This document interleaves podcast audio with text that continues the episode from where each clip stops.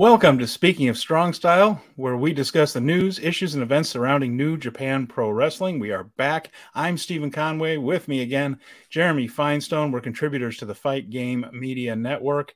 And we are back with New Japan action again. A little bit of a quiet January in some senses, but we're back with the uh, road to a new beginning and a couple of new beginning shows in Sapporo, Jeremy. And I hope you enjoyed them as much as I did. I watched these two shows and had a, a terrific time. There was some really good stuff. And did you enjoy it as much as I did? Dude i had people telling me about these shows before i ever had a chance to catch it. It uh it, it caught me on my work schedule so uh i wasn't mm-hmm. able to watch it live. But i was having people like literally reaching out to me like wow these shows are really good. And i was like yeah. hot damn like it must be something. And then i sat down and watched it i'm like yeah the, the, these shows are are fire. These were really good shows yeah, and we have uh, two to talk about. We're going to go over each one of them and then get into this big time Osaka show uh, coming up. And this one's uh, a monster. This is really a loaded card they have coming up on the 11th. So we're going to preview that. Also going to talk about Kota Ibushi uh, have news about him. We have Fantastica Mania coming up. There's some news about New Japan Strong in Los Angeles we're going to get into.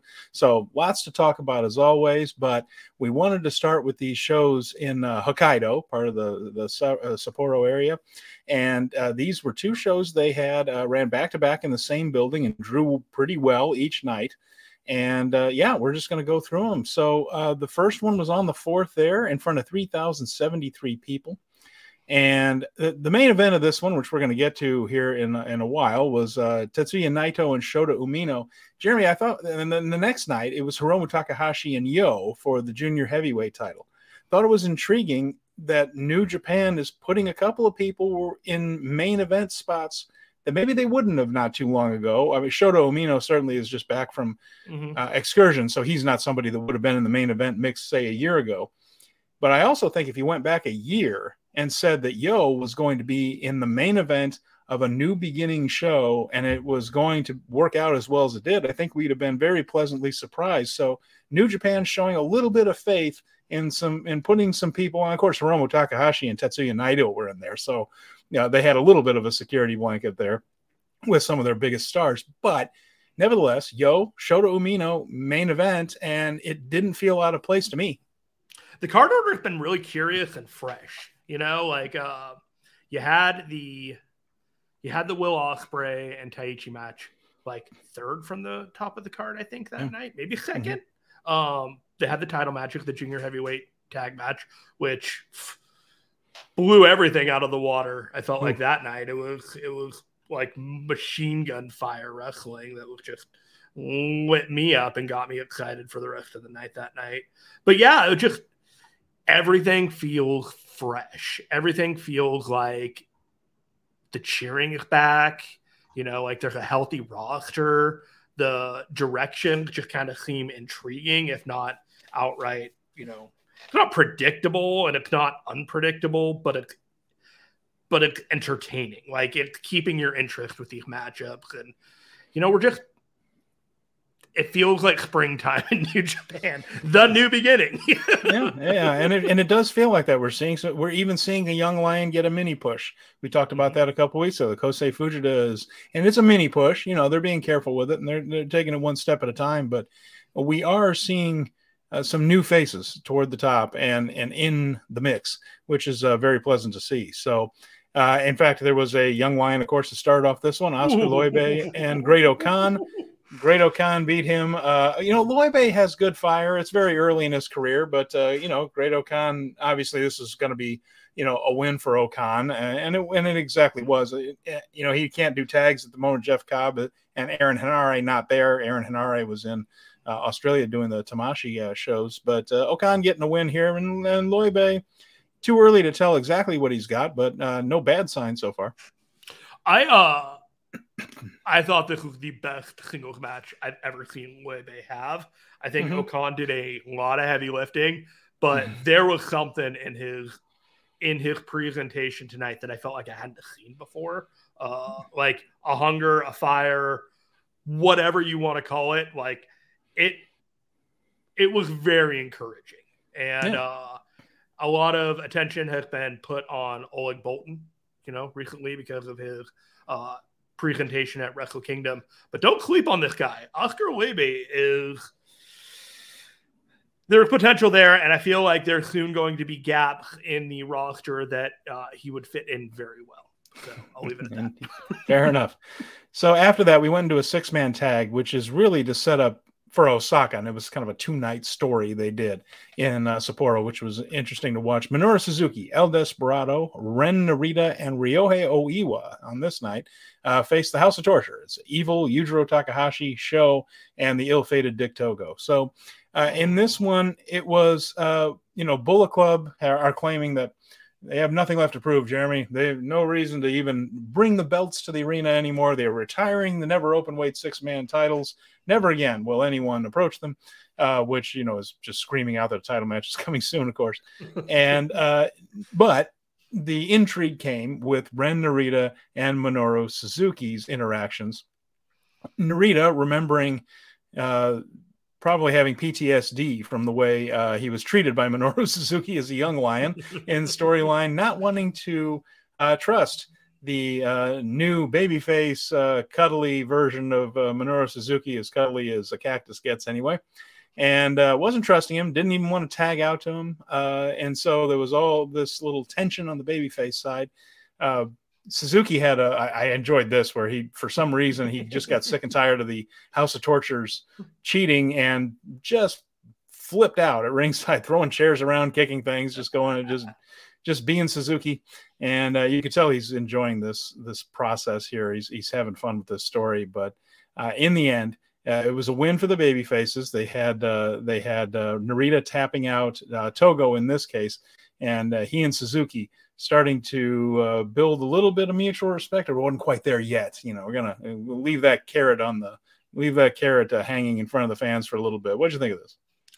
I I've liked where this is going, and I think right at New Year Dash, you and I talked about exactly where this was going, and we are headed predictably to that direction.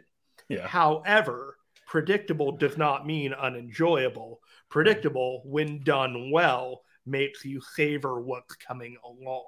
They have spent every event in the Road to New Beginning and New Year Dash building this alliance, slowly curating their relationship to trusting. If you're watching the backstage stuff, which I've been doing, you know, like they're really building it there as well. So this feels like an earned payoff with these three. And that's the core of this foursome. You know, they flipped out Oiwa the next night for uh, I think Yuto Nakashita. That might Nakashima, be yeah. Nakashima. Right. And uh, but the story's there. It's Narita, Desperado, and uh, Minoru Suzuki, the serious three amigos. It's, it's time for them to whip some ass.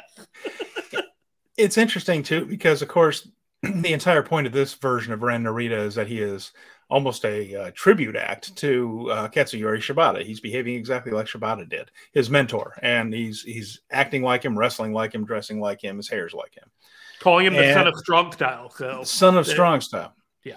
And when Shibata returned to New Japan after time away, there were several big matches and storylines where Hiroshi Tanahashi and uh, Shinsuke Nakamura resented him for leaving. You know, during the tough times when New Japan wasn't drawing well, he left. And you know, there and there were this is storyline. There there were a lot of reasons why Shibata left for a while and then came back. But the whole thing about that return storyline was that they were all eyeing him very warily and he had to earn his way back in. Shibata being Shibata, never begged or asked for anything. He just had those matches, and they were hard hitting, great matches.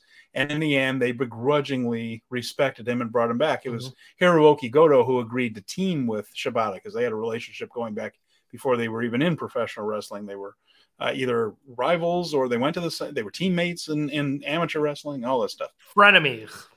Frenemies. Very deep story that went a long time. I mean, it, you know, Shibata's return uh, took a while for him to be storyline accepted back into the fold. So Narita not trusting anybody, being wary of everyone, uh, fits that mold as well. Because again, he, you know, Shibata never went up to say, you know, please accept me back. That's not Shibata. You know, he just fought his way back in. And now Narita is fighting his way through House of Torture, and uh, he and Suzuki are earning each other's respect. So it's it's a story that can help bring out that side of Narita, saying that this really is a Shibata type who is going to confront all of these things head on. It's going to take a lot to get him to respect anybody because you know he considers himself uh, the, the, the toughest. So it, it's it's been entertaining and it continued on the next night, which we'll get to later. The thing that I the thing that I do like is that they are treating Ren Narita as an equal that they think will help them accomplish their goal rather than the kid that they're bringing along because they think yes. they can teach him something. Uh, yeah. There, there's a presentation there, and uh, it, it's very casual, it's very subtle but it it's smartly done in a way that Narita Narita is one of the boys, as it will, as opposed to getting initiated. Like they're they're trying to talk him into this because they think that like he can add something to what they're all doing. Like they can all help each other rather than like come with me and I will I will show you the way, which is you know the mentor student relationship. This isn't that it's a great contrast to that mentor student relationship, which we are seeing in another storyline mm-hmm. that involves the next match on the card. It was TMDK, Zack Sabre Jr., and Mike Nicholls, Shane Haste, and Kosei Fujita, who is playing the role of that young lion brought into the fold that you just mentioned right there, that, mm-hmm. that Narita's not doing. It's, it's, so you have these two different things going on, and they defeated uh, the uh, group of, from Chaos. That's Goto, Ishii, Yoshi Hashi, and Yuto Nakashima in the next match. 11 minutes, 28 seconds. It was very good. It's all preview stuff, right? Because Bishamon, uh, Goto, and Yoshi Hashi uh, were going to defend the IWGP tag team titles against Nicholls and Haste. Ishii, part of this match, was going to be facing Zack Sabre Jr. for the TV title the next night. Mm-hmm. And uh, then he had the Nakashima Fujita uh, one young lion in a faction, one not. So there's all these little dynamics going on across the ring from one another. Uh, Zack is still teaching Fujita how to put on holds during the match in the ring, which I always find entertaining. I, I, I always think that's fun. And in the end, Fujita continued his mini push. He tapped out Nakashima. Now he's not beating main roster guys. He's he's beating young lions, but they're making a point to lift Fujita up partly to push TMDK, partly to just show that Zack Sabre Jr.'s advice works uh, and to put over Zack's technical ability and know how that he's teaching this young lion and helping his career progress. Uh, entertaining match, but really this one was to set up things to come the next night. He's still a young lion, but he's like a tier above, like a normal young lion. Like he he's he's like a young lion with exclusive club perks. As well. Uh no, you pretty much covered the most of it. This is all just build up and getting ready to the next stuff, just kind of like what they were doing with the next match. Go for it. Hiroshi Tanahashi, Tama Tonga, Hikuleo, and Master Wato uh, face the Bullet Club. That's Jay White, Kenta, Taiji Ishimori, and El Phantasmo. Again, these are basically four singles matches that were thrown in with baby faces on one side of a tag, heels on the other side of the tag. Good preview work, uh, very crisp. You know, they, they understood that now is not the time to pull out all the stops. One thing I noticed Jay White working very hard to put over Hikuleo's strength. And anytime Hikuleo hits him, lifts him, or anything, Jay sells the living hell out of it. Um, Bro, Jay is doing double the work to build that match. he's you can tell it means something to him, and I think uh, and I think I understand. I think I put together. Well, hey, uh, Wato hits a, a, bridge and a roll up on Ishimori, and the idea and for the pin, by the way, uh, Wato beat Ishimori. The idea here is that Ishimori can't quite get past this guy. He's a little pest. He's just a little. it seems like every time he thinks he's got him, he gets rolled up and pinned by him. It's annoying the living hell out of Taiji Ishimori. Just can't quite put him away. You still got a winning record against him, two yeah. and one. But you know, it's not it's not the dominant gotcha record that you want to think yeah. it is, and it pisses him off. And it's a great little story. Yeah, great little story. Up next, we had Lij. Uh, they uh, were in there with uh, this. This uh, group was Takagi, uh, Sanada, Hiromu Takahashi, and Bushi and they defeated the uh, Chaos and uh, Hontai team of Kazuchika Okada, Toru Yano, Ryusuke Taguchi, and YOH. More previews here. Of course, YOH and Hiromu main eventing the following night. You have, uh, you know, Shingo and, and Okada will main event in Osaka against each other for the IWGP World Heavyweight title. So there are a couple layers here. The Okada Shingo stuff was terrific, and there's no doubt that that match is going to be wonderful. Those two guys work very well together. Can't wait for it. And uh, YOH and Hiromu brawled a little bit after, and Hiromu had some work to do. Jeremy did need to convince some people that YOH was a threat. Uh, we've talked a little bit about how YOH does not lack in talent, but maybe in charisma. We felt that having Lio Rush as his partner helped because he could be the fire in that team right there. But uh, here he's solo. Uh, Lio Rush isn't here, and uh, Hiromu worked very hard here doing post-match brawls with uh, YOH just to show that there's a little bit of heat.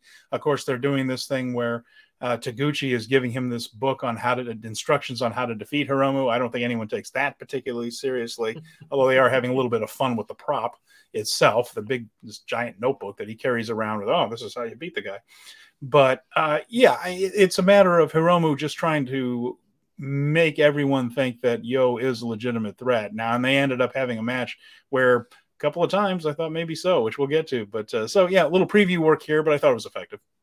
Yeah, I, I again, you covered most of the main points. I'm get I get the distinct sense with YOH that it's a little bit like SHO, who uh, there were some reports that he was just like kind of unhappy with his what he was doing and just kind of stagnating. And you know, if the same was the case with YOH, well, he's got his opportunity, so he's he's doing the work to give people the idea that this is a credible, you know, main event junior heavyweight that uh, that they are trying to sell to us for chaos. Like he really should be on the the marquee if he is like the junior heavy singles. You know, like he needs to be presented and he needs to take that step. And right now, it feels like he's doing the work because he certainly impressed the hell out of me on the last couple of nights. And you're right, Takahashi, you know, if the champion again, he's got to be making all these guys look good. So if he's not, then maybe you know he needs to be going up to the heavyweight level himself. But so far, so good. Everything's working out well, but stuff to watch out for. We're going to talk about with the next match how important this is for YOH because he's he's in a bit of a perilous spot, I think, in uh, in a couple of ways. So up next, we had the uh, junior heavyweight tag team title match. You mentioned this thing earlier. Go out of your way to watch this one. What a terrific match this okay. was. Uh, it was Francesco Akira and TJP, the champions from the United Empire faction, uh, taking on Kanemaru and Douki, who are with the Just Four Guys group with Taka Michinoku and Taichi. This went 18 minutes and 24 seconds. It felt like five it breezed through and uh, you know it was the story of kanemaru who has been wrestling longer than francesco akira has been alive my favorite little stat from that one uh, 26 years for kanemaru 24 Ooh. years on the planet for uh, francesco akira and he worked over tjp's knee and he had jeremy 20 different ways of working on that knee uh, that's all using all of his experience right there and you know tjp uh, was terrific in his selling in this match. He really was, and it was all to set up. Uh, I think Akira and who stepped up and did some great stuff with Douki in this. Uh, talk to me about this one, what you saw, how it made you feel, because this is a thriller. You know, it really had a lot to do with just four guys elevating themselves to be contenders because this was a match a lot of people looked past, uh, frankly speaking. Uh, yeah. They just they didn't think that uh, these two guys were really uh, Douki and Yoshinobu Kanemaru were really going to present a threat. And if you've been paying attention to uh, New Year Dash and the Road to New Beginnings, you've been kind of noticing that Douki and Kanemaru have have kind of you know they got a little bit of spring in their step. They're feeling motivated right now. Yeah. They uh they they have a fresh new gimmick uh to some extent and you know they're they're making the best of it. I I was thinking that there were other matches that could potentially have upset uh, written around them, but United Empire is so strong that I kind of looked past these two as contenders that could win the titles and move forward. Um, with that said, it was a tremendous match, uh, high speed. Uh, Kanemaru with uh, the top rope. I think it was a senton, maybe it was a moonsault. It was a moonsault. But, uh, but him him pulling the babyface maneuvers, chef kiss, man. Like there was yes. just there was just stuff that you didn't see in a New Japan match, and it gave you the impression that You know, this is these are fresh matchups. You know, the faces and the and the and the heels aren't who they used to be anymore. And yeah, you would get something like this in the uh, best of the Super Junior Tag League or the Super Junior Tag League. I believe we did have this match, but uh, this just just felt like a different gear, man. Just felt like a different, like higher level gear. They were all motivated to do something special, and uh, I feel like they did. Like kept kept it up from Wrestle Kingdom these two did meet in the junior heavyweight uh, tournament. They're the uh, the junior heavyweight uh, tag league, and that was the win for Douki and Kanemaru, the upset that allowed uh, that allowed for someone else to win the uh, the whole thing. Akira and TJP they did manage to get the upset victory there, which led to this little mini push where Douki was getting a lot of uh, pinfalls, including several in multi man matches with Akira, just setting it up that oh boy, he's he's got his number, he's got his number. And then uh, in the end, it was Francesco Akira that made the late rally to keep the titles because TJP's knee had been worked over so effectively that his knee collapsed during some of their big moves, the, the catch tutu's uh, big moves. So just I think he story. came in actually a little bit hurt and they just kind of worked that whole uh, yeah. tweak knee into the story, which is great. Yeah, it really was good. And uh, you know, in, in, the end, I anyone that watches this show, I've been banging the drum for Douki for a long time. I think the guy's really good. Uh, part of it just hits me in the heart because he's a lucha libre guy, and I enjoy lucha. But uh, and I, have been banging the drum for Catch Twenty Two, so it was yeah, a match made in heaven. it really was, and it really paid off. And I think we're going to be seeing more from Douki. I think you're starting to see that New Japan's believing in the guy a little bit. They're starting to see some things in him too. I don't think they're a body guy. If they're body guys, they got to go after Douki. yeah, I know. He's got to get rid of that shirt, man. The guy's Woo! got too good of a build. Woo! Yeah, I know it. Uh, next one was a special match, special singles match, and it was Will Ospreay and Taichi who did a very interesting thing here. Jeremy, they just decided, and it was noted by many people that they decided to do Misawa versus Kawada. And Kawada, of course, is one of Taichi's uh, mentors, heroes. And uh, Toshiaki Kawada and Mitsuharu Misawa, two of the four pillars of heaven from All Japan Pro Wrestling. And, uh, and they had some of the greatest singles matches ever. I still think that there's uh, one clash between those two that is the best match I've ever seen. It was from 1994, went 35 minutes, and uh, I, I, still believe it's the best match I've ever seen. And but they had a bunch of them, and all their matches were classics. And they just kept doing big moves from those matches in this one. I don't know if they've just been watching tapes or they just always wanted to do something like this, but there was a lot of it. And it's uh, very different from a, a, normal Will Ospreay match, although he did toward the end of the match, 22 minutes 47 seconds, start to bring out things like OsCutters and and the uh, you know attempts at storm breakers and hidden blades and things. But uh, totally worth mentioning here. Taichi blocked a super OsCutter, the one where he kind of bounces up to the top rope seemingly effortlessly. Uh, the man has springs where his legs are supposed to be. Catches him, brought him into uh, what looked like a power bomb. Then Will tries to turn that into a hurricanrana. He blocks it and then drops Will right on his head. That was the key move from a Tokyo Dome match that Kawada and Misawa had and it was this moment where they had built this up so beautiful, Jeremy, where the, the, Kawada's one of Kawada's big finishers was a power bomb. So then he would get Misawa with the power bomb. Then Misawa would turn it that power bomb into the hurricanrana, And then all of a sudden now he was having trouble hitting his finisher because he had a counter for it. Well, this time he blocks the counter and dropped the guy in a sickening way on his head.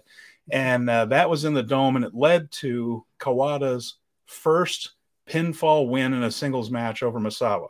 If you go back and watch that match, I wish I could remember what year it was from, like 96 or something, 97. There were people literally just jumping up and down and dancing in the aisles for, for Kawada to finally get that win. He finally climbed that mountain.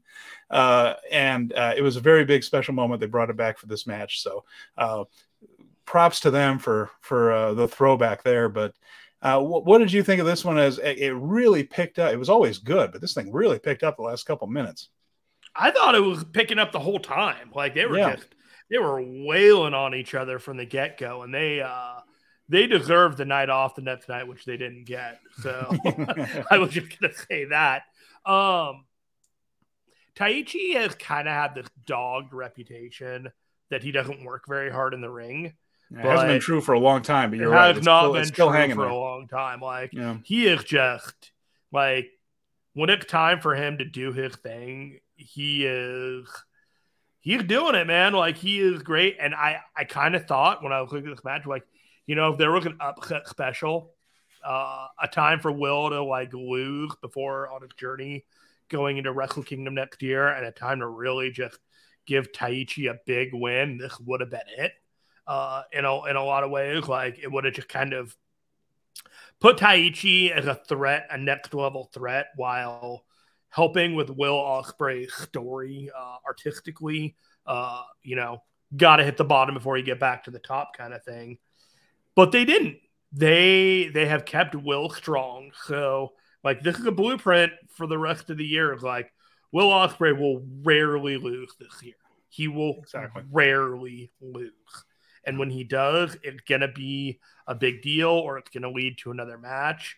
I I highly predict it's gonna be one of my like banner predictions of the year that he's gonna come close but not all the way in the New Japan Cup, and that's gonna be a feud for him for a little bit of a time. Like all the opportunities for him to get a title shot before the G1 will either have him foiled or lost in some way, shape, or form. And uh, yeah, that's going to be the journey for him. Is that those uh, those losses for him are going to be few and far between, but they will be cataclysmic when they are. I'm very curious also to see what they're doing with Taichi because he is very, very talented. And there's an mm-hmm. interesting thing with him where because of his elaborate ring outfit, his entrance, his frilly type of look and personality, you know, he, it, it lends itself to what he does really well, which is actually those kind of Bushido matches where you know you're doing hard kicks and chops and punches, and because he has that kind of it's not flamboyant but extravagant type of uh, presentation to him. Mm-hmm. It really hooks in and it connects when he portrays himself as digging down deep. So yes. when he faces a guy like Ishii or a bruiser like Goto or something like this with Will, where they're chopping the living hell out of each other and kicking the hell out of each other, it's a nice contrast. And Taichi does it very, very well, where you see the guy like doing the silly lip syncing and he's walking out with a when when Miho Abe is there, she's a former Miss Universe pageant contestant for the love of God, just doesn't seem like a tough guy. That's part of the point. You know, he, he pulls the the snap away pants off and he's in his little trunks and it's but when he digs down deep it connects because it looks like a contrast. Okay this mm-hmm. guy is throwing all that stuff away and he's going to fight. And so it's very effective for him. Just four guys his post Suzuki-gun faction which is made up of former Suzuki-gun guys is not winning a lot of matches. And they went no. over these two nights in sapporo. It's being mentioned in the post match comments I wonder if there is something afoot where this is a temporary thing and that Taichi is eventually going to break away from this and say, okay, I have to re examine everything here. And we might be seeing Taichi 3.0 maybe this year. Uh, th- that's just a thought from me because it seems to be a point that these yeah. guys aren't winning much. I think I think there's a lot of transitional stables right now, uh, factions. I think uh, a lot of stuff is in feud because I kind of think Gedo didn't want to just shuffle everything at once between like five shows yeah. just say everybody's changing and like all of a sudden you you have a thing like he's changing things gradually and giving people motivations and reasons why they're doing this that or the other um they have talked about in the backstage uh united empire is probably going to add a stardom member to their uh whole thing so cool. there is stuff afoot where you know we can start taking into account maybe stardom talent other other companies. Um, you got to think back to uh, when Taichi had the tag match with uh, a, at the uh, historic X over, uh, mm-hmm. kind of the alignment between uh, the Stardom and uh, the Suzuki-gun at the time. Maybe there's smoke to that fire. Maybe, mm-hmm. maybe I don't remember who it was that he partnered with, but there was a lot of alignment there. It felt like the cooperation was more than just um, just a match, if it will. Uh, I believe it was. I believe he was with Tam Nakano and Natsupoi. I think that. Yeah. So you know, if you start incorporating Stardom to some of these factions, maybe maybe they're going to be filling out some of these factions with female talent instead. It could be. It could be something new, you know. Yeah, like yeah. it's 2023, and they're they're just they're going for it. So right now, I think we're all in transitional phase with somebody saying just four guys is not a marketable stable. It feels like something that you come up with on on the cork board say that's a placeholder for now, and uh, just placeholder. I, I'm with you. Up next was the main event. This is a special singles match: Tetsuya Naito and Shota Umino. Now, Umino is getting a big push here. They are even doing things in preview tags, he's getting his own entrance instead of just coming out with his whole team. You know, he gets his own entrance where he walks through the crowd. He's doing the Bret Hart thing where he gives away something to a very young fan in the stands. I mean, they are all in on this dude as a babyface. I think he showed up in this match with Naito. I thought it was terrific. Yes, Naito beat him, and Naito's headlining the Tokyo Dome show with with Keiji Muto, and so I think he's going to be kept strong. Yes, I know that the Muto match is not a New Japan show, but New Japan isn't going to send a weak guy in there, and they protect Naito anyway. So I don't have a problem with him winning this thing, and I, I had a problem, or I did not have a problem with Naito winning. I mean, especially because they have the New Japan Cup, and I'm saying right now, like I did two weeks ago, Shota Umino is at least going to make the semifinals of the New Japan Cup. I have a very strong probably this, and I know that that you know, this match was worked kind of at a slow pace, but Naito's perfect for that because Naito works at a slow pace anyway. So this had a nice little main event style to it. They hit all the big moves, but the story was at first that Shota was in danger of being, as they say, run out of the gym, as uh, Kevin and Chris like to say on the commentary. And that they drew comparisons to a match, I guess, in 2012 between Naito and Keiji Muto, where Naito was the young guy, the young upstart. He was still the Stardust genius, uh, Tetsuya Naito. Which, if you want to see something just kind of mind-boggling, go back and watch Naito from that era. It's like, wow, that's the same guy. Um, but he was not at the it was not booked at the level of Muto. The the story of that match was that Naito wasn't ready for the challenge that he laid out, so he got run out of the gym, and that was what they were threatening to do with Umino earlier. But then he just kept coming back and kept firing up. And he and it was one of those things where he lost valiantly, having pushed the guy as far as he could. And uh, he did. There were there were. It ended up being took two Destinos in there. You know, it it they he had a death. Death Rider that was countered into. He just kept firing up. He did get the the Death Rider. He tried it again, got it into a Destino for two. Uh, there was a strange move they did. It took two tries, but he got him up into a DDT where Naito's knees were up on his hips, so he was a little more compact and dropped him on his head there. Uh, uh, please be careful doing that one in the future. Uh, Shota's got a flipping neck breaker move that looks pretty good. So, uh, you know, is it his time? No, not yet. But I think Umino at least showed that he can that he is uh, on the way to playing in that league. That was my impression.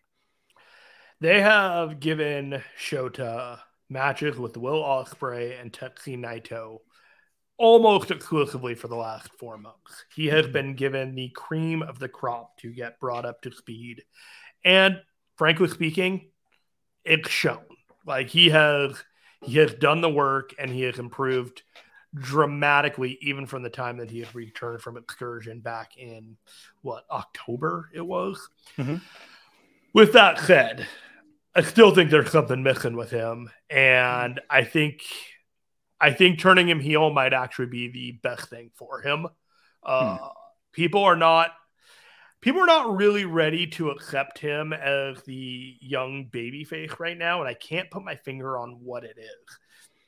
Even well, still, when you watch him wrestle, he's wrestling aggressively like he's hungry to win, which makes me think that that is a better style for him to wrestle as a heel. Well, and, and part of this is by design because keep in mind, Gedo knows that he's not going to be cheered over Tetsuya Naito no matter what he right. Or will.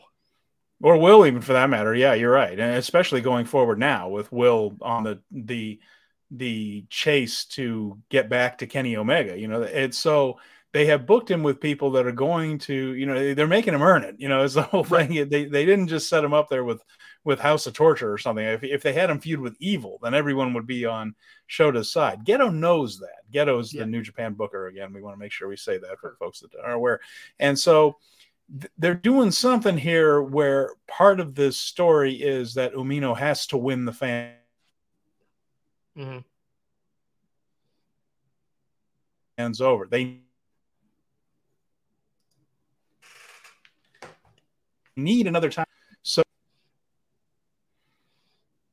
so uh, we will uh, head on uh, now to Hokkaido on uh, the next day, the the fifth, and we're going to get through the the undercard here pretty quick.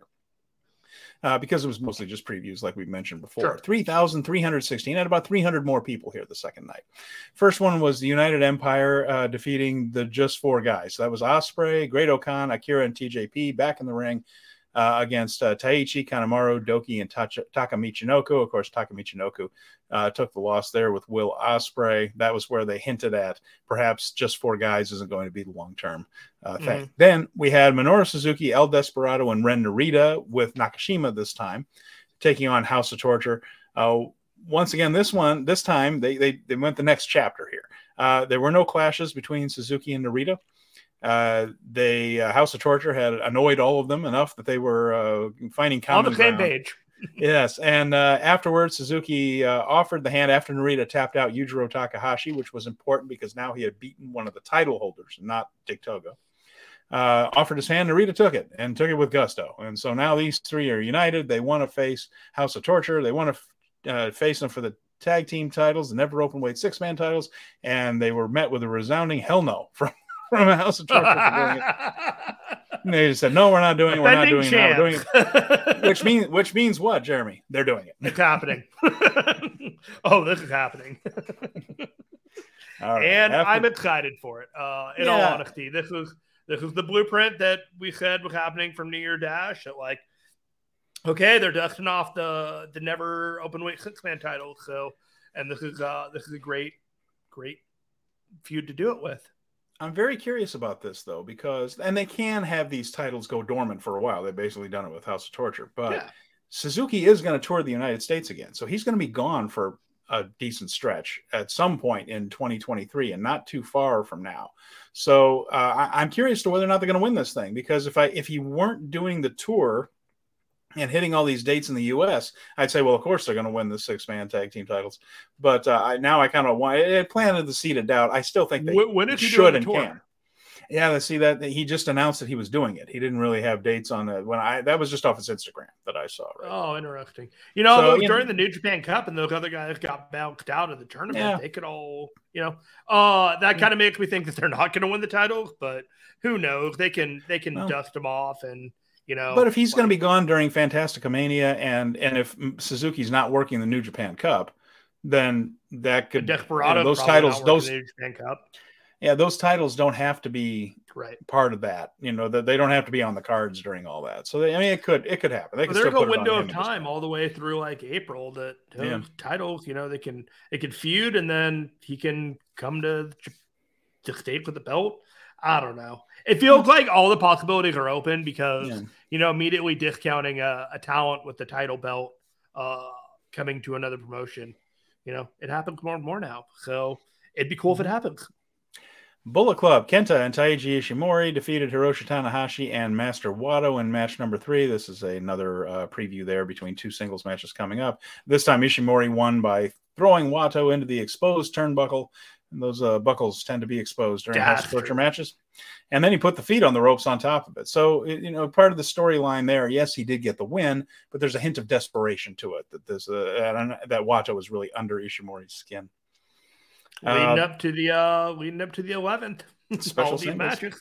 yeah. Tama Tonga, Hikuleo, speaking of one that's leading up to some big matches on the 11th, Tama Tonga, Hikuleo, and Jado defeating Bullet Club, Jay White, El Phantasmo, and Gedo. Jado tapping out Gedo uh, which was uh, an interesting finish, I thought, considering all the people involved in this. Completely inconsequential to any other finish going into the 11th. no. I know. Uh, and we're going to talk about this going into the 11th. Interesting twist is that there have been words bandied about that uh, if Hikuleo has to go, Jado goes. And if Jay goes, Gedo has to go, that, which is intriguing to me. Uh, so we'll, we'll talk about that in a minute. Uh, again, Jay is just putting over Hikuleo every chance he gets. And uh, and we'll talk about how we think that one's going to turn out after the match. Uh, El Phantasmo, who's challenging Tama Tonga for the uh, never open weight singles title, uh, clocked him with the belt there just to give that a little extra sauce going into it. But uh, you know, ELP and Tama Tonga might not have the juice that some of the other matchups have on that uh, show, but if ELP uh, cuts down on the comedy and just wrestles, then it's probably going to be really good. I uh I have my thoughts about that whole how everything's going to go past the 11th, and we'll, we'll get past there. But this match didn't feel like a whole lot other than just, yeah. hey, show up for the 11th because we're gonna we're gonna answer all your questions then. And uh, they are they're doing their best to the to tease that El Phantasmo is somewhat ready to uh, Starscream his leadership role uh, for Megatron. uh, if, if, that opportunity comes around, uh, I think that tease is deliberate, but I also think feel like it's kind of meant to throw you off the scent a little bit. So we shall see how that all goes. The next one is another uh, match that it was maybe not the of, of the most consequence. You had uh, again previewing the main event next time. Uh, Kazuchika Okada, Toru Yano, Shota Umino, and Ryusuke Taguchi against uh, Naito, Shingo Takagi, Sanada, and Bushi.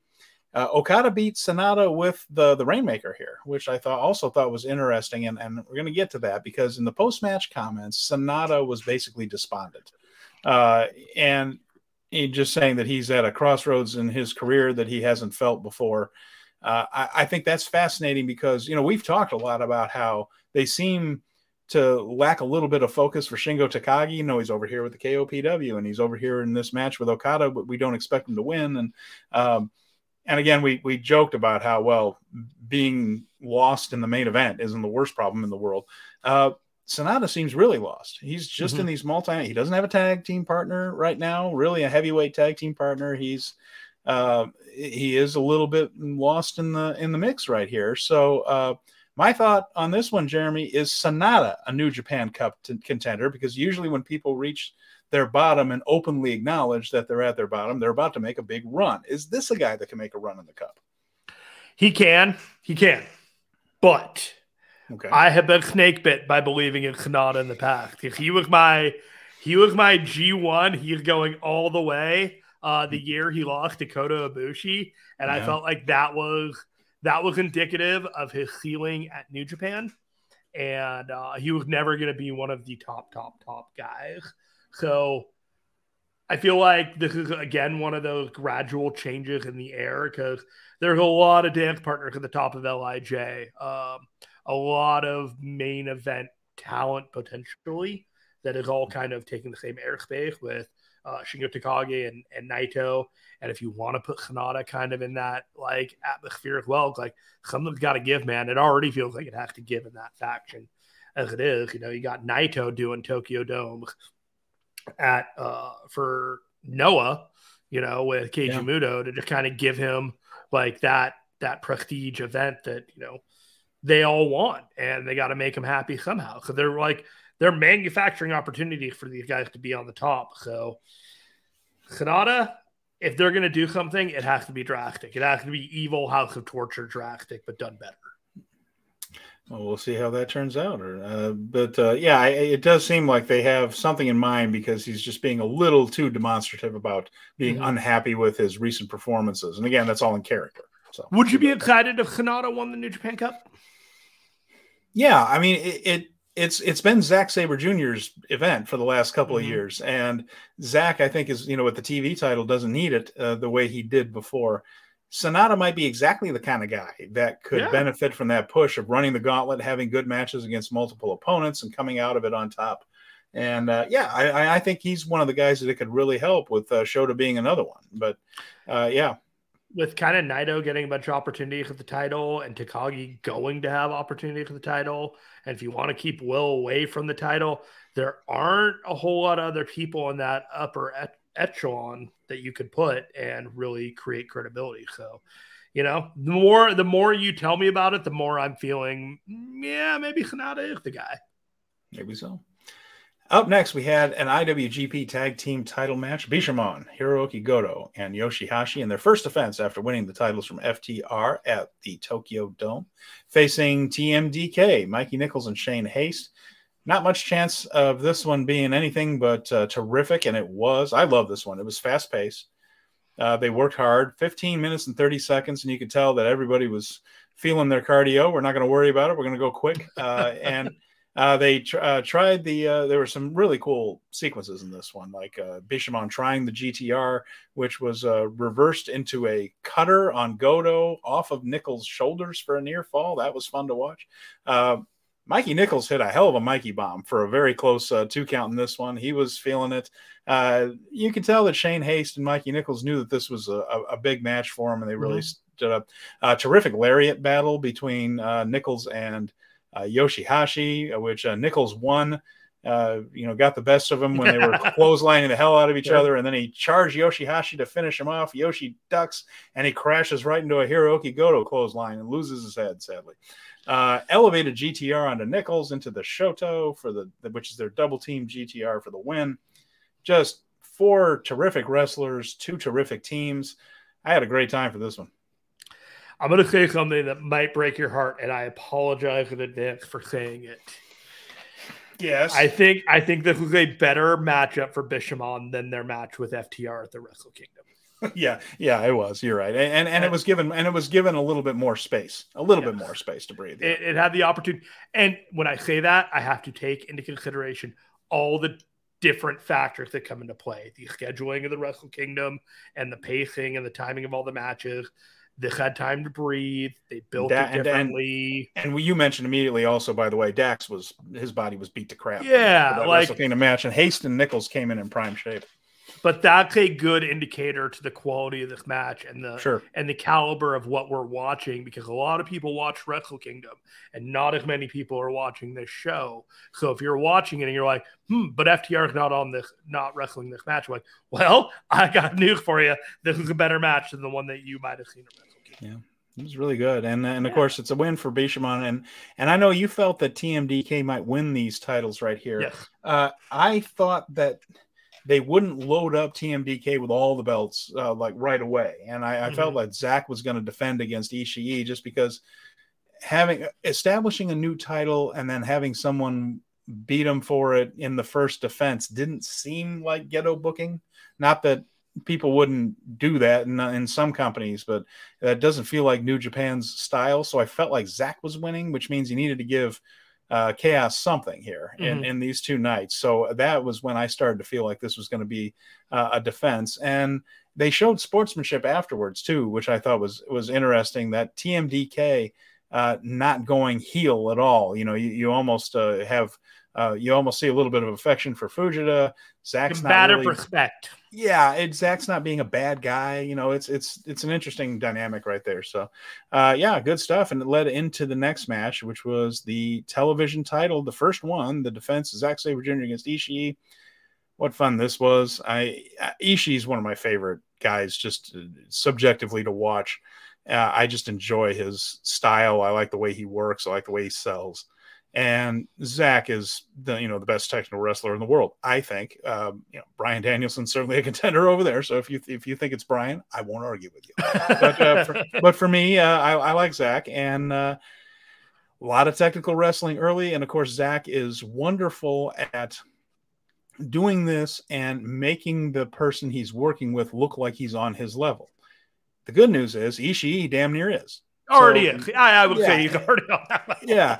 So there was a, some really interesting stuff here. The preview tags showed us, and we mentioned it on the show, that it's all about working Zack's arm. He's going to work the hell out of Zack's arm, and he did in this match. The first 10 minutes was Ishii just trying to wear down Zack's arm.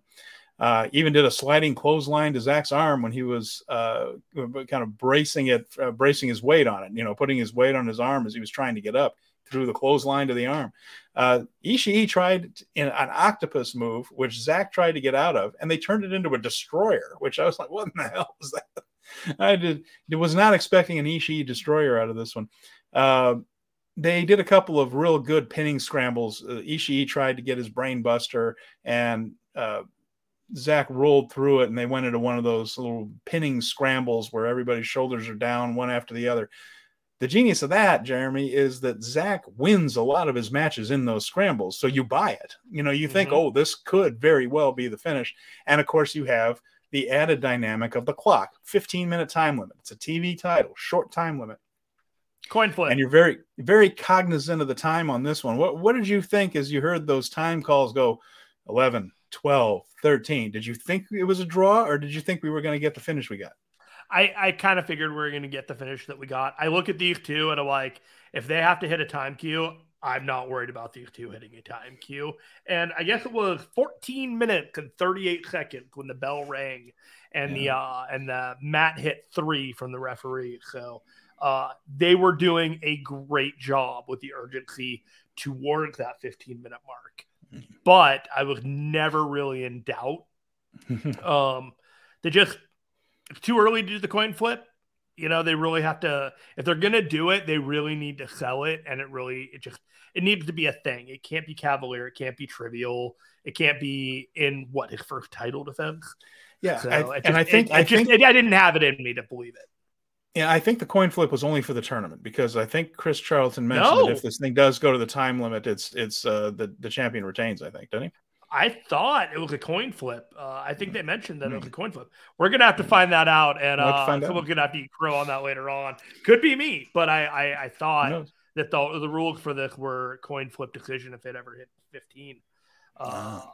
But man, Zack Sabre Jr. is a great pick to be the champion. Yeah, Uh, just these are these are going to be the best 15 minutes that you're going to watch, and they're it's already free on New Japan World. So they're Yes. going to make it free on New Japan World and free on YouTube if you want to watch the TV title championships. Uh, currently, you know, defended by Sabre Jr. Not all of his matches, only the TV title defenses. the thing we mentioned about Zack being so good at making people look like they're on his level, that's going to come in very handy when some of the younger guys do start coming after this championship Mhm. because he's going to make them look world class, which is exactly what they need. Even if they don't beat Zack, there's no shame in losing to Zack. New Japan has established that that he's one of the top guys. Uh, he's now a faction leader. It's it's it's all good. Losing to Zack does not hurt anyone, but looking like you're on his level for 12, 14 minutes, that's going to help some of these younger people, uh, younger wrestlers, as they work their way up the ladder. He's an outstanding choice to hold this title. And when he does finally give it up to whoever that may be, it's going to be a, a real career opening win for them. It's going to be considered one of their first. They're coming It'll be a out resume maker. Resume Yeah. maker. yeah, it- it's just it's just a really smart idea to have this guy uh, establish this championship as something worth uh, fighting. Having a guy so. like Ishii as one of his first defenses yeah, really elevates the uh elevates the title as well. Because Well, those guys what- they they went hard. this is why we love New Japan because they think about stuff like that, you know. And uh, you know, we're seeing some storylines in WWE right now that are absolutely on fire. I'm not. This isn't just saying that New Japan is the only good stuff out there. AEW has strong stuff going and things, but just that uh, that trust we have that they're thinking about this stuff, and and New Japan is one of the reasons why it's my personal favorite company in uh, going right now. And uh, we weren't done. We had another match, and boy, we had another half hour to go, and man, it was fun. Hiromu Takahashi and YOH. Again, Hiromu Takahashi has his own show coming up. He's got his big junior heavyweight thing. So you go into this thinking, well, YOH's not going to win the title off him. And you go into this thinking, well, YOH's not really a main event guy, even though Hiromu has been working hard to put him over as such. Well, then they go out there and have a wonderful 29 minute, 42 second match and these two really worked beautifully together. And going by what we said where YOH needed to be established as a threat they spent probably the first what 10 12 maybe even 15 minutes of YOH working that knee and working the knee. And there was a long run of YOH just beating on hiromu and beating on hiromu so that when it picked up and you know it's going to pick up after that mm-hmm. 20 minute mark or so and they start kicking it into that extra gear you really felt that my god you know what? YOH actually has a chance in this thing. And at 25 minutes you, you hiromu was portraying this thing like he was barely holding on. He had taken an ushi goroshi and a german suplex for a near fall. He was barely getting up on his feet. Then they started going for the big stuff the direct drives the time bombs and things. So uh, tell tell us what you thought about this one and if YOH uh, stepped up as much as you think I, as much as i think he did I absolutely think that YOH stepped up. Um, I do think that when Lio Rush is healthy, we're going to have a kind of a three way dance around the title and a feud between YOH and Lio Rush uh, down the line. And this uh, this match made it clear to me and hopefully to everyone else that uh, YOH really does belong in that main event scene for the IWGP Junior Heavyweight Championship. Uh, Hiromu Takahashi is the best guy to be holding the title. He is the most high profile, you know, talented, dynamic, all around, like five tool player, if you will, for, mm-hmm. for, for wrestling. But YOH has been doing this for an incredibly long time. And we have, we mentioned it earlier, you know, this is, this was his opportunity. If you were hungry and, you know, like you wanted your opportunity, like, hey, give me that shot, give me the main event, I can step up to the plate. Like, he understood the assignment and he delivered thoroughly. I don't know if this was like a five star match, but it was, you know, like it's one of those matches that if someone, hey, tell me a good YOH match or like what was one of the best matches in his catalog, I would think of this match near the top. I don't know if it's recency bias, but it showed everything that you'd ever want to see about what YOH has as a wrestler, everything that he's learned, everything that he is feels like it manifested itself in this match and uh, you know, catalog match for him. As for Hiromu, I kind of feel like it was another day at the office for him, mm-hmm. uh, in, in some ways. But his part in this story was to take a beating, look like he took a beating, and scrape out a victory at the end. And he did he did exactly what he was supposed to do. And YOH looked better for it.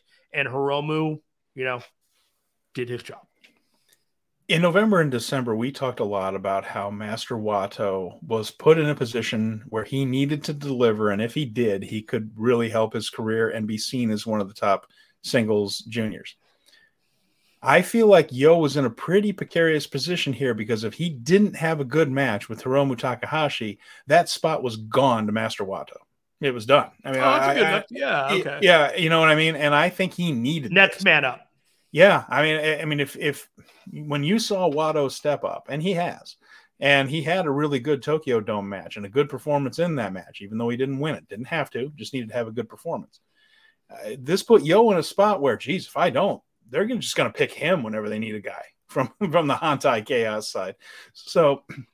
Big one for him, keeps him in the mix. Congratulations to him. Enjoyed it. Uh, and like you said, I think his if Lio Rush can give him that edge, either in a feud if Lio turns on him, or uh, as his partner, maybe both eventually, uh, could be uh, a big help to him, uh, to somebody who is clearly physically talented, but uh, needs to connect with the fans a little stronger than he has. So uh, a good a good start to that, and I think he defended his position well from Master Wato. I don't think his opponent was the guy across from him in the ring in this one. He needed to watch out for that spot there. I think.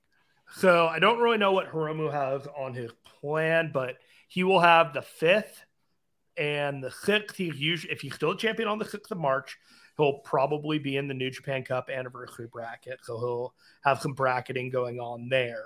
Yeah. That will leave April, April to May. May is best of the Super Juniors. Uh, if he's still champion, I would not be shocked if you either see YOH or Lio Rush as the champion mm. or the winner of the best of the Super Juniors, and we kind of have a go around on this one again.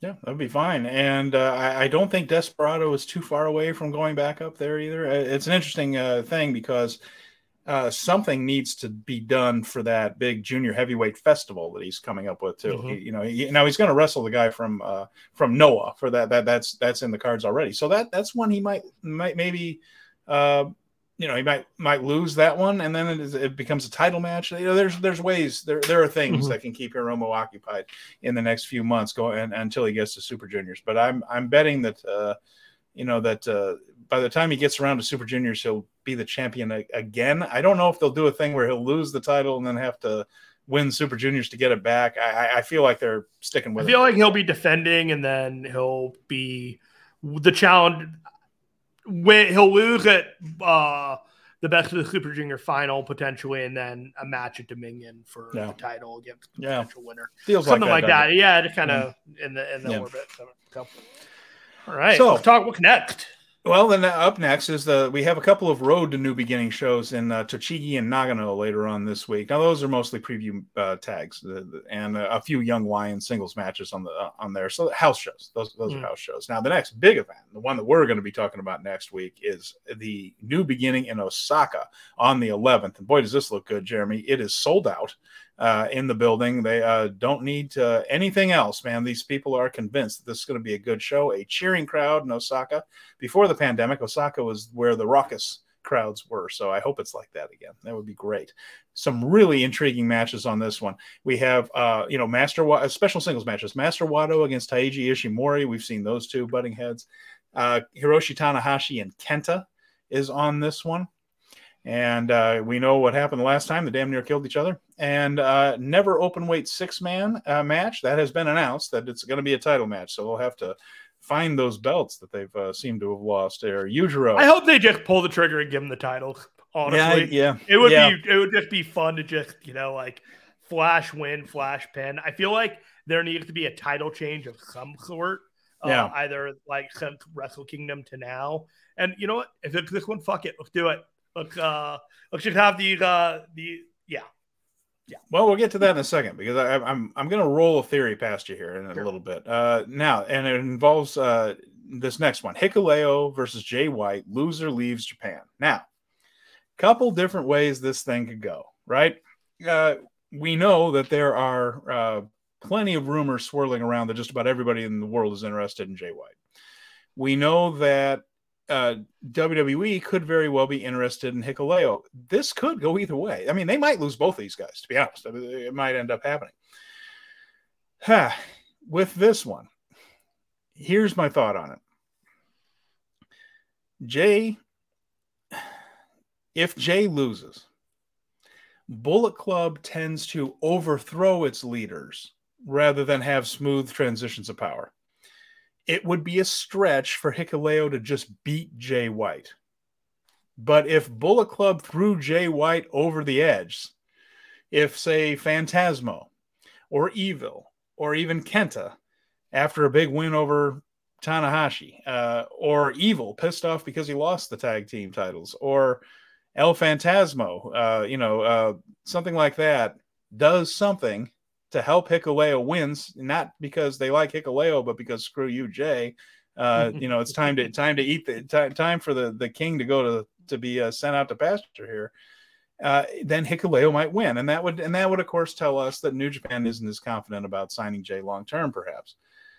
You know, on the other hand, they've mentioned these things about Gedo going along if going if Jay goes. Well, Gedo's a New Japan booker; he's not leaving Japan.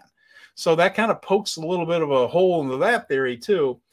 I'm leaning toward Jay winning this one, but I'm only at about 60% here. Where are you? Did, did you watch the backstage for the fifth? The backstage segment for the fifth? Now I'm working my way through that one. I haven't gotten all the way through it. All right, so but uh, no, I think I saw Jay's part of it though. No, I saw Jay and Hikuleo's part of it. Hikuleo, uh, very passionate, very passionate. Yes, in his promo. So here, here's the thing for me. I said it before. Jay is doing the work of two men in this feud to mm. get this over. Hikuleo seems very checked out of this feud in general, which I believe may be a bit of a tell. So, okay. for me, if Jay is putting over Hikuleo, and I'm going to take this guy out, or this guy is dangerous, blah, blah, blah, blah, blah, when Jay wins, it makes Jay seem bigger for talking up this guy that he just took out. Sure. You know, so I I still lean towards Jay is contracted until 2025. And that okay. he's doing what he does every year, which is he loses big and then he keeps people's name in his mouth that has nothing to do with the losing big at Wrestle Kingdom. Okay. So with all the disparate factors, I kind of think Hikuleo is going to be doing the loser leaves Japan gimmick. I also have to take into mind that Jay's already got a match on the 18th, as if nothing's wrong with Eddie Kingston and San Jose. So it's just like it feels like another day at the office. I keep using that phrase today, but for Jay White, it, you know, it's just business as usual, and I and I feel like you know, the work that he's doing extra to make this seem like a big deal tells me that he committed to New Japan because he wants the business to be good. Well, you might have just knocked my uh, confidence level up a few notches there from from sixty percent there because you make some excellent points about that. And again, Gedo's not going anyplace. So, and, and that would also fall into the just the overall. Uh, it would just fit into the event because I don't think Tama Tonga is going to lose to El Phantasmo. So if right. you know Bullet Club gets that they they keep Jay White, that's their big victory for the night. Uh, but Tama Tonga is still an, a problem for them because he's. I think he'll defend the title against uh, ELP because I don't think they're going to want to change that so quickly. Not saying that the ELP will never hold it. I bet he does, and probably there this were, year. But yeah, but just maybe not here.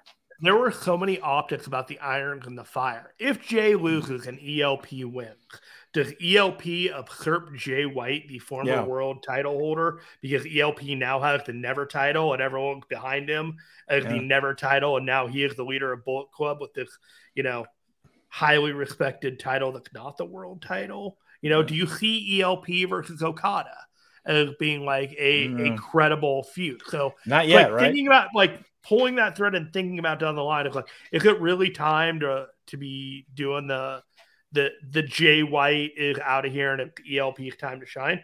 Maybe it is. Maybe maybe ELP has stuff that we are completely unprepared for.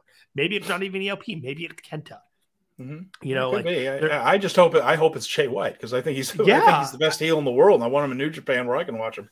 like have him here, have him be able to go to AEW and Impact and, and mm-hmm. Ring of Honor and all the other things, but Jay White being Jay White in the wrestling world is a benefit to everybody. I agree. I think he's he's one of the most talented there is. And then, of course, the main event of this one: Kazuchika Okada, uh, Okada versus Shingo Takagi for the IWGP World Heavyweight Title. I think both of us feel strongly that this is a defense, a, a successful defense for Okada, mm-hmm. uh, especially going into the whole Noah feud right there. I don't think they're going to switch this one out. And I think they understand uh, that if if everyone kind of knows that, I think everybody does know that. Well, put Shingo Takagi in there, and at least we know we're going to get a fantastic match. Yeah, you know, like Shingo's doing everything in his power to convince me uh, that he is going to win this match in the way that Hikuleo did not convince me that he was going to win this match. You know, he comes out there and he he talks in the backstage segment about the disrespect of being the Kyo King of Pro Wrestling title holder rather yeah. than like a belt champion. You know, there there are uh, hints of disrespect that he's like, I'm going to correct you all about who I am. And uh I just love watching Shingo Takagi talk down to everybody. You know, he's just he's a he is a character, and if it's not gonna be Naito and it's not gonna be Will Ospreay, you know, give me a Shingo Takagi versus Okada match any day Fair enough. So we will keep an eye on that, and of course, we're going to have full coverage of that on this show next week. And I, am really fired up about that card. I think yeah. it's top to bottom. It's going to be pretty good. So there's one person that's not going to be on it. Well, there are a lot of people that aren't going to be on it, aren't there? But there's one that's not going to be on it. This past week, made official what we all knew. Uh, Kota Ibushi has left New Japan Pro Wrestling. I wish I knew what went wrong here because he signed on with the company, allegedly a lifetime deal. Obviously, it wasn't, but I mean, it, they said that they were, you know, committed to one another, and then it all just went sour after his injury in that G1 Finals match against Okada. Somewhere in there, the communication breakdown between this man and the company just left a rift that neither side could repair. And instead of seeing him being part of this post-pandemic cheering crowd, getting to see those matchups again in New Japan rings he is uh, leaving and appearing for GCW, which uh, Garbage Championship Wrestling, and uh, wow. I. Uh, well, you said they, the quiet part out loud. they they do such they do so much stupid shit on those shows. I've been to their shows. It is not my cup of tea. Yeah, it's not mine. It's not mine either. That's subjective. If you like but it, I understand why people enjoy it. It's just not for me. Uh, and so he's going to be there. He's going to be with uh, somebody else too. Who is it? Oh, Bloodsport. He's going to do Bloodsport. That is intriguing. That, that's intriguing. Kota Ibushi and Speedball Mike Bailey. For years and years, Kota Ibushi was a free agent longer than he was more successful as a free agent than a lot of guys were with contracts. He spent a long time just booking himself in DDT and in uh, Dragon's Gate and in New Japan quite a bit. I mean, New Japan, without a contract, put the title on him, the junior heavyweight title on him at various points, and it worked, you know, as opposed to the Karl Anderson fiasco. But it's a situation where he's done this before. So for a little while anyway, we'll only see Kota Ibushi exactly as much as he wants to be seen, and uh, he'll just work the dates he wants to. But it does feel like he's going to turn up for a major promotion pretty soon, and I think we all know which one it is. He's if he's not in New Japan, he's in AEW. Am I right? I feel like yes. I feel like there are going to be asterisks to that. Like he can't be on every show. Maybe uh, yeah. uh maybe we won't get him on Forbidden Door, unfortunately. Uh, yeah, yeah that one's going to be a little politically tricky, isn't it? there's going to be there's going to be some politics to it, and so he's announced he's going to be on GCW and Bloodsport. He's announcing he's open his own school, and he's made it clear that he is going to talk to AEW at some point once he gets his camp settled, his school settled, and all this stuff. I'm with you on a double or nothing or a revolution, a major pay per view. He just shows up.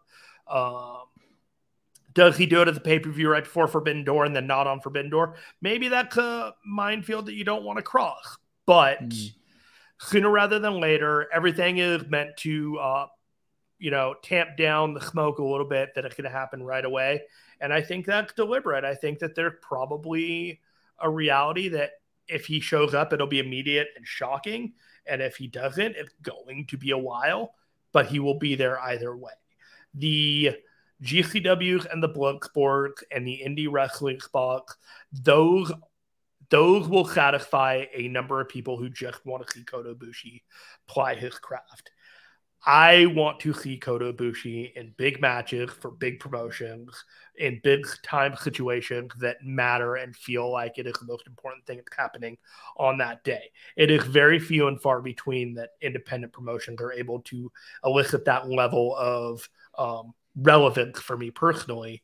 So, you know, I if it's what he wants to do after a number of years off due to injury and or the personal reasons that he has justified um, okay.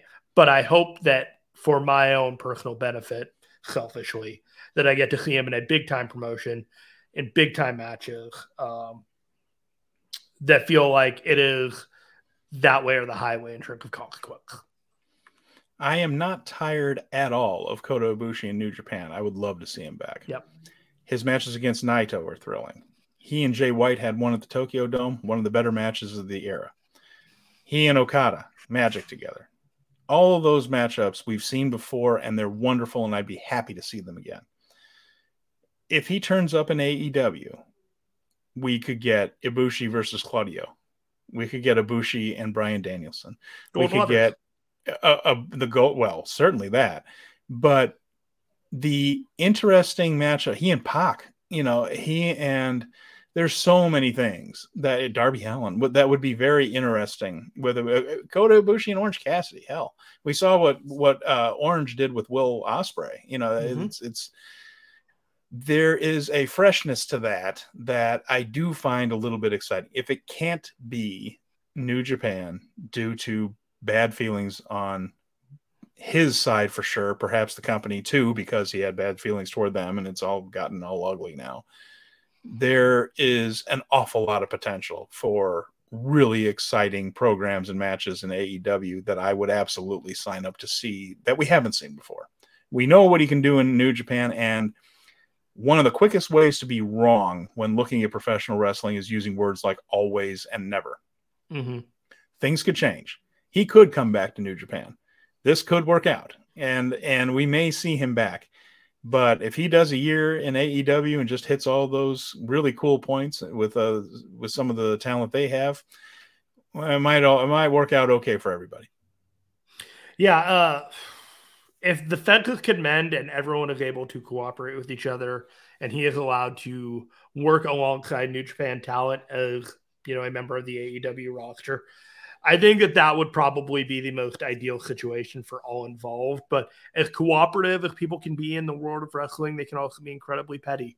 So you know, just it just depends on you know the mood the way the wind is blowing that day and how everybody's feeling and who said what and whose noses are out of joint because that's really what it comes down to in the wrestling world is who pissed off who and why can't this happen now plenty of that we run into plenty of that oh new japan strong going to put together a school jeremy what do you know about this so they have woo, a dojo in la they're yeah. going to have an advanced course and they're going to have a beginner's course. It's going to be $2,400 with a $200 discount if you pay it all up front. But hey, hey, hey, check it out. March 27th to June 22nd, you got like two to three sessions a week. The beginner's link is uh, the DKC and Bateman coaching you. And then if you do the advanced course for this, if you really want to get into New Japan, got Kushida and Fred Rosser. Now, the Fred Rosser thing I thought was really interesting because I didn't know he was a coach. Uh, and it makes me think that maybe he won't be holding that strong title for uh, very much longer because, well, starting to feel like that time. And uh, if you if he's doing this instead, it, it, might seem like he uh, he's got enough on his plate that maybe he won't be defending that title come the event of Capital Collision and Battle in the Valley. Well, you never know because the one thing about the way Strong is going is that it's similar to before. It's just going to be about one taping a month that they're going to break up into the four shows. So yeah, well, not even that. So, we I, yeah. I did the did the thing last week. So they have the Battle in the Valley, and yeah. then that's going to go they're going to break it up into episodes, but there's nothing in April hmm. because Capital Collision is in April and they're going to do that in May. So no. there are going to be gaps in the schedule. There's no longer the strong taping. It's just going to be the strong live and then strong on demand, which yeah, you're not going to be able to watch these shows on New Japan World when they air. You have to buy it on FITE, yeah. uh, and then it'll be the following month will be segmented releases, much like. Yeah they do with AXS. Uh, they did the Wrestle Kingdom, and now the episodes air on AXS uh, every week until they finish the Wrestle Kingdom. It's just well, what I'm saying is make if, sure.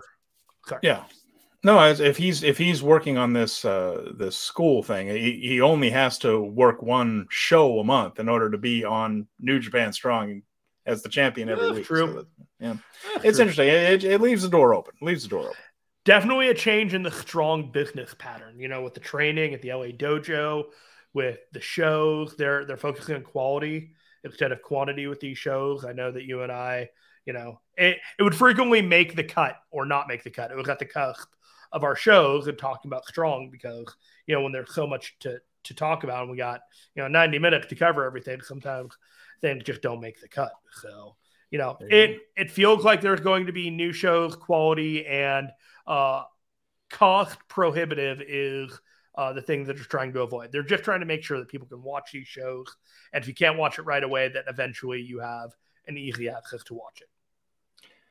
So, with that in mind, after this new beginning, uh, we have Fantastica Mania coming to uh, New Japan. That's off in the future, and we'll be getting into it more and more as the dates approach. But Fantastica Mania is uh, the tour they do. Uh, well, they were doing it every year before the pandemic, and the pandemic squished it for a little while it's back, and it involves the CMLL stars. So, of course, New Japan works with several promotions uh, around the world, and CMLL in Mexico is one of them. So, the Lucha Libre stars will be invading for a, uh, a brief tour that will culminate with two nights at Korakuen Hall. Uh, some exciting names on this one, Jeremy. We have uh, if you're if you're a CMLL fan at all, some of these guys are going to jump out at you because they have some of their bigger stars. Rey Cometa, uh, Dulce Gardenia, who is an Exotico. We've seen him before. Uh, the Exotico, the tradition of Exoticos, the flamboyant, uh, let's say, characters that uh, play into some of the more comedic stereotypes and things. So it, it's it's difficult because if you just explain what this is, it sounds derogatory, and it's really not the way they do it. You got to see Dulce Gardenia You'll get an you'll get yeah. an idea. It's not. They're not. He's not playing. He's not making fun of gay stereotypes. It's really not. It's just a kind of a flamboyant. Uh, Everybody's in on the joke. Over the top than, melodrama than... thing, yeah. And uh, I'm not going to do a good job explaining it, except uh, it, it's the tradition in Mexico, the exotico role. Uh, a lot of companies have uh, a guy kind of playing that uh, type of part and uh, he does he does it better than a lot of them. Uh, in, fact, they had a thing where he was kind of crushing on Shingo Takagi in the uh, 2019 tour, and uh, spent the entire tour trying to plant a kiss on Shingo, and finally did. Um, Titan is going to be there, of course. Uh, he's he's coming back in. Uh, he's working with Lij. Uh, Magia Blanca, uh, Volador Jr. He was fantastic, and uh, boy, did he just have an incredible match with uh, New Japan's own Rocky Romero in uh, Arena Mexico. That was wonderful. People are talking about that match, man. We got to talk great. about that match. Maybe we'll cover oh, that next week. yeah, that's on YouTube. you should go see it. Atlantis. I knew I was forgetting something to talk about. I haven't watched that yet. Well, Atlantis Jr. is going to be on there. Of course, his father, one of the all-time uh, legends of Mexican wrestling, right there. And, and the last time he was at Fantastica Mania, he was a kid just starting out, and he's really blossomed. This uh, talented guy, Ultimo Guerrero, who's also a legend, uh, been around forever and still wrestles at a high level. Soberano Jr., uh, Captain Suicida. Uh, del Villano. Here's a this name is a mouthful. Hijo del Villano Tercera. That's the uh, son of uh, Villano number three, uh, who is one of the uh, who's also a legend in, in Mexico. Uh, Okamura, who is a, a, Japanese wrestler who went on an excursion and never came back. He just liked oh. it so much in Mexico. He's been there ever since. Uh, it's actually very true. Uh, Barbaro Cavernario, guy does kind of a Flintstones gimmick, but he's really good. Uh, Templario, Heard a lot of good thing about that guy. He is. He's a lot of fun. Yeah. Um, it just comes out basically a Fred Flintstone loincloth and is like a, a caveman, but a, a, good wrestler, by the way. Just a, he's a he's a really good wrestler. Templario, Hechicero, and Místico, who's uh, he's had an interesting journey, and we're going to get into that in a second. Uh, they're going to be an odd couples tag team tournament as part of this tour, so there's going to be some uh, people who would normally be enemies teaming with each other. Mexico likes to do that every once in a while. Mm-hmm. That's something CMLL likes to do the odd couples type of team.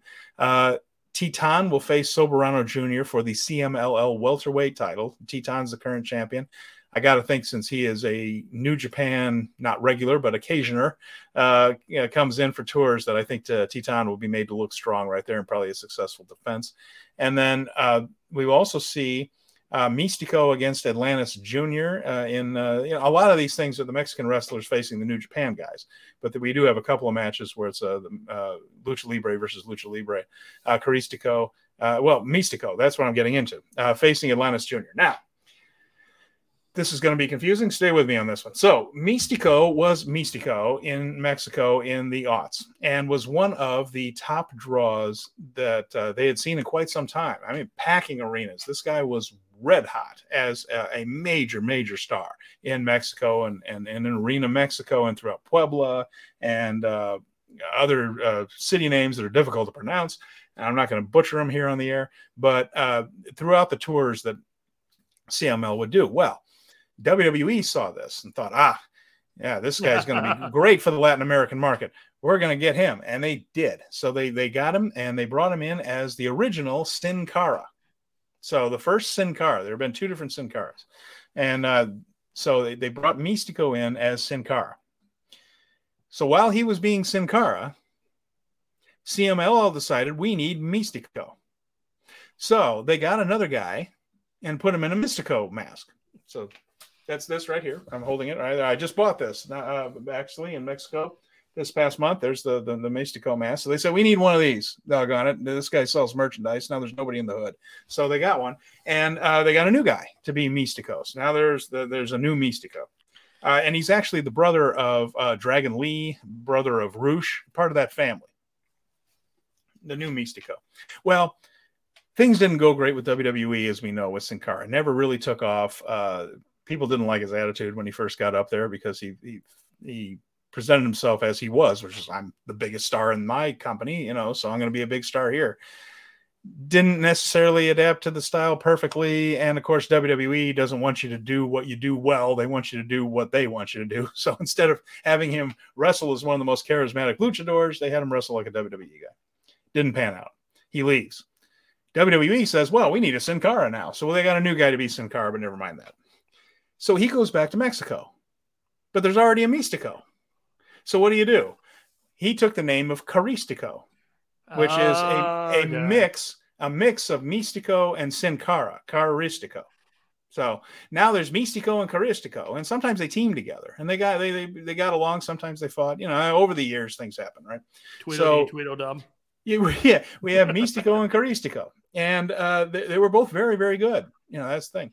So he's there, and then Místico, the second one, the one that's related to Rush, the one that's related, he leaves CMLL all and just goes away. And of course, once you leave CMLL, you are persona non grata. They're very if you go and work for AAA, especially mortal enemy of CMLL, you're dead to them. Right. So they said, well, we still need a Místico.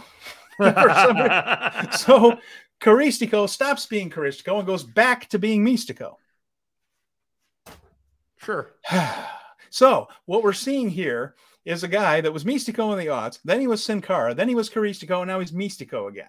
Now there's the guy that used to be Místico, the second Místico is now somebody else and working for AAA. And there's another guy, the Sin Cara, but he's been kicked out of WWE too, and he's nowhere. So there's two Sin Caras. Uh, I'm losing track of how many Místicos there are. And there's the uh, point being, this is the guy from the odds that's still Místico, and he's back being Místico he's very very good. He's going to be wrestling uh, Atlantis Jr. on this uh, tour. So that's the the the weaving history of the character of Místico as uh as it works its way through history. So that was uh that's what we're in for there. you forgot about the partridge in the pear tree. the partridge in the pear tree. You're right, I did. Uh, yeah. So. Ah, boy, I tell you what. Once once you get a mask that sells, boy, you can't get them off of it, can you? Yeah. so uh, there's two matches that have been added to Battle in the Valley. Uh, Let's hear it. versus Fred Rosser for mm. the uh, strong open weight title, and uh, Zack Sabre Jr. has announced an open challenge for Ooh. the show as well. So we might get a little 15 minute sprint. I kind of think it'll be a local talent, something like that. Maybe somebody who's uh, who who could step up to the plate on that. But any thoughts? we already have that? one. No, because we already have um, Okada has an open challenge. Like he doesn't have an announced challenger either. Okada mm-hmm. or Shingo. Like, right, right. Yes, but Okada doesn't have a challenger. Sabre Jr. doesn't have a challenger. I think they have challengers already lined up. It's all figured out, but that's where we're at right now. So okay. that's all the news that fit to print that I could think of this week. You got anything more? No, I think that's uh, I think that about covers things. And like I mentioned, we're going to be back here with uh, any new details that comes in on uh, New Japan News, and uh, we will have a full breakdown of what should be a wonderful new beginning in Osaka on the 11th. So, uh, so you can see our socials. that, and we'll uh, preview yeah. Battle Valley next week, and yeah, That'll pretty much a lot that. of cool events. I mean, there really are. This is a fun time with uh, New Japan. They've spread these interesting events out very nicely to the point that they're really every week there's something to look forward to. Every each each weekend has something special because that battle battle in the Valley, of course, has Mercedes Moné her first match with the company against Kairi, which should be very very interesting. And there's going to be other Eddie Kingston and Jay White. I'm in on that. So a lot maybe, of fun maybe stuff. Maybe we'll find out when Kenny wrestling. maybe we will and if and if if only we had someone on this show that's going to have a great seat for that thing. That uh, I'm that taking pictures, man. I'm going to be uploading my own pictures that week. how cool is that going to be, man? How, how excited I'm are you? Looking forward to it. I I'm I've been in that building uh, a couple of times. I'm actually going the night before. I'm going to go watch Who's Live. Whose line is it anyways live? It's my Valentine's oh. Day date with my wife. So I'm going to cool. be at the San, San Jose Civic two nights in a row on the there 17th and the 18th. So I'm uh, but uh, yeah, set up a cot. It'd be great. so, Jeremy, for the folks that are listening and can't see you, tell them about your uh, socials. Anything else you want to plug? Uh, you can find me at Jer Finestone. I am the co-host of this show, Speaking of Strong Style. Every so often, I will do a show called Parallel Earth with JD Oliva yes. from uh, Brace for Impact, and I also do all the YouTube videos for Fight Game Media. If you ever want to talk to me, I don't know why, but you can find me at Jer Finestone on YouTube, on Twitter. And I am at Steven Conway, and my history website is ringsidereplay.com. So, with that in mind, we're going to sign off this week for Speaking of Strong Style. And uh, we look forward to being back next week. We'll see you very soon with more coverage of New Japan Pro Wrestling. Until then, take care. We'll see you soon.